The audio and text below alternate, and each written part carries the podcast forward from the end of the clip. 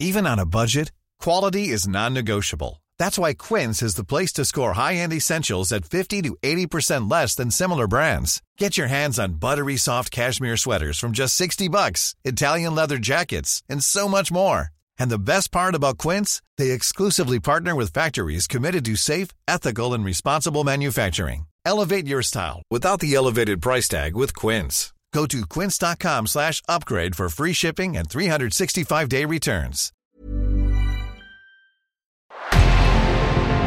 En revenant à la lampe à huile, je ne crois pas au modèle Amish. Uh, there is one more thing. Don't try to be too smart. Pay taxes when, when you have to pay taxes. Je ne peux pas répondre à, à votre question, Monsieur le Président, parce que je n'ai pas de monde connecté. And that was a big mistake, and I'm sorry. Welcome to the Cybertruck Unveil.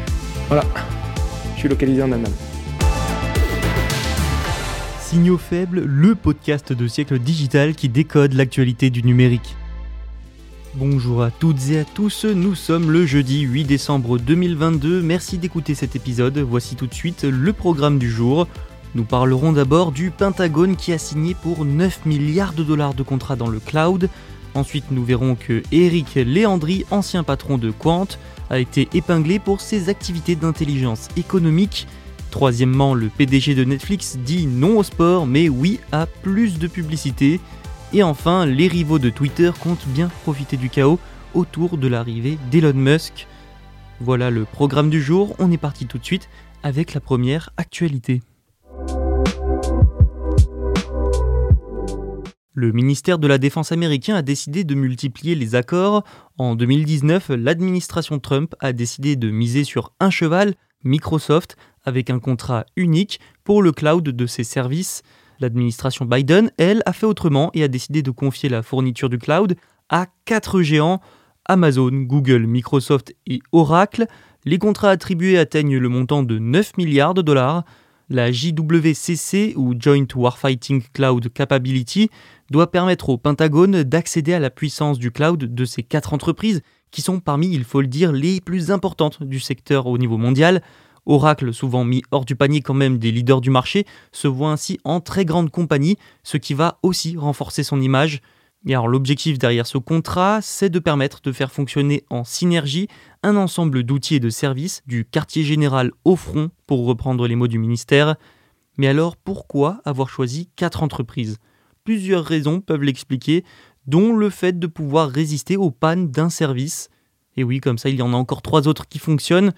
Le précédent contrat avec Microsoft donc avait lui subi plusieurs péripéties judiciaires avant d'être annulé en juillet 2021.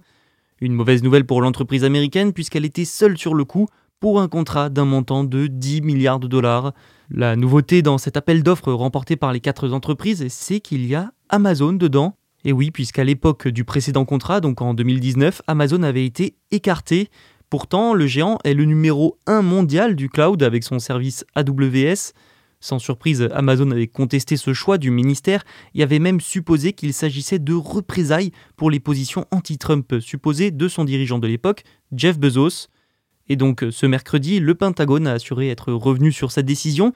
Il a aussi affirmé que le contrat remporté par Microsoft en 2019 ne, je cite, répondait pas aux besoins actuels. Enfin, notons que pour Amazon, Google, Microsoft et Oracle, ce nouveau contrat est une très très bonne nouvelle vu le contexte économique. Le secteur de la tech dont ils font partie est frappé par une grave crise économique. On en parle assez souvent dans Signaux faibles. Annulation de projets, licenciements par milliers, inflation, bref, ça va mal. Alors ces 9 milliards arrivent au bon moment. Éric Léandri, ce nom ne vous dit peut-être rien, mais il s'agit du cofondateur et ancien PDG de la société Quant, notamment connu pour son moteur de recherche. Eh bien, Éric Léandri a été épinglé par une longue enquête du média Politico, épinglé pour ses activités d'intelligence économique avec sa nouvelle société alternative. Politico a notamment eu accès à plusieurs milliers de documents internes à l'entreprise qui décrivent les services peu respectueux de la vie privée. Mais alors pourquoi ça marque tout particulièrement? Eh bien parce que pendant longtemps, l'homme d'affaires s'est construit une image de chevalier des données personnelles, défenseur de la vie privée, en partie grâce à Quant, le moteur de recherche français, qui doit être installé d'ailleurs par défaut sur les ordinateurs de l'État et qui se veut extrêmement respectueux de la vie privée, un peu en opposition à Google. Et donc aujourd'hui, Eric Léandry est à la tête d'une entreprise commercialisant des activités d'intelligence économique, contradictoire donc avec son image de ces dernières années. Selon Politico, Alternative a réalisé plusieurs missions pour de grandes entreprises françaises. Pour elle, l'entreprise a décortiqué les réseaux sociaux et collecté des informations publiques. Selon les documents internes consultés par le site d'information Politico, la société a, entre autres, réalisé en 2021 un rapport sur une candidate d'origine nord-africaine à un poste chez Dassault Aviation pour le compte de cette entreprise.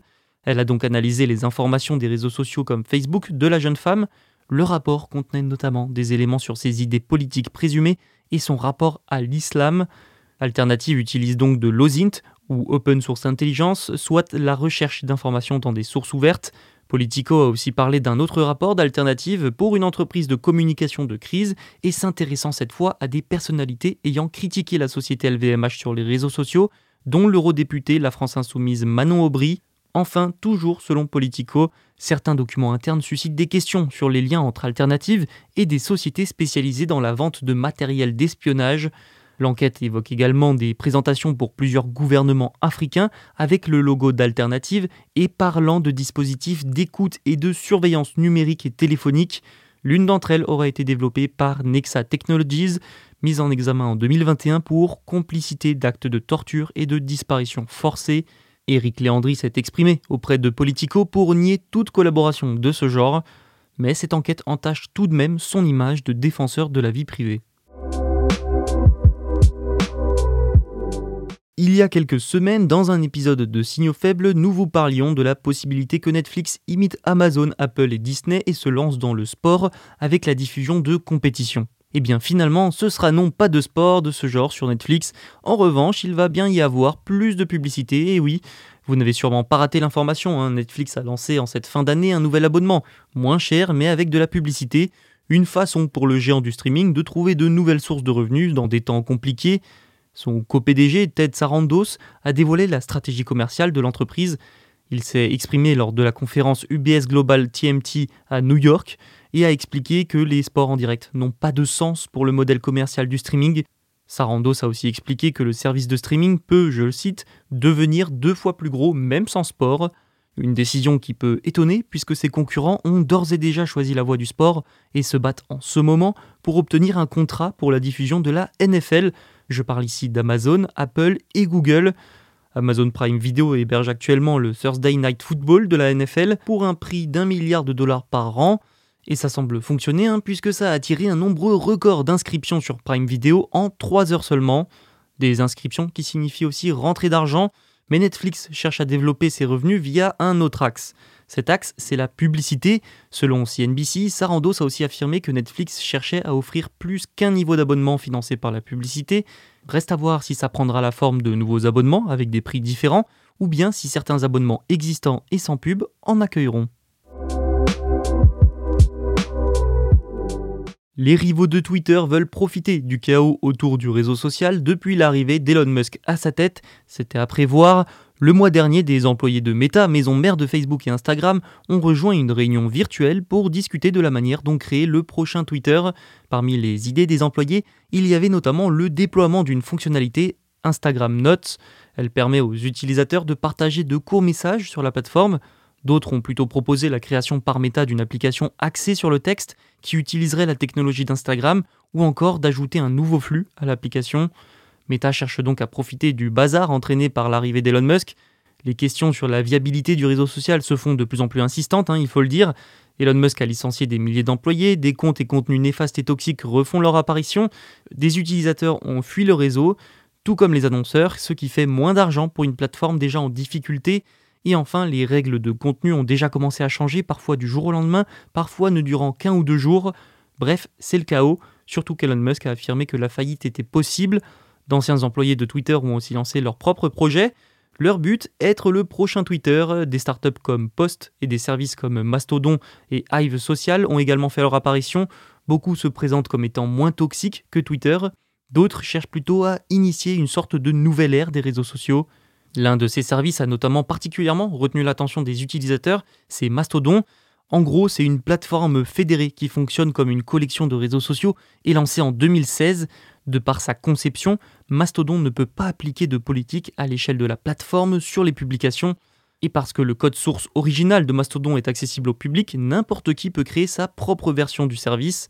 Début novembre, son nombre d'utilisateurs a augmenté de 33% d'ailleurs, atteignant un total de 6 millions. Hive Social, lui, a doublé son nombre d'utilisateurs. La course à la succession de Twitter est donc bel et bien lancée. C'est la fin de cet épisode, vous pouvez vous abonner pour ne rien manquer des prochains, et je vous dis à demain pour un nouvel épisode.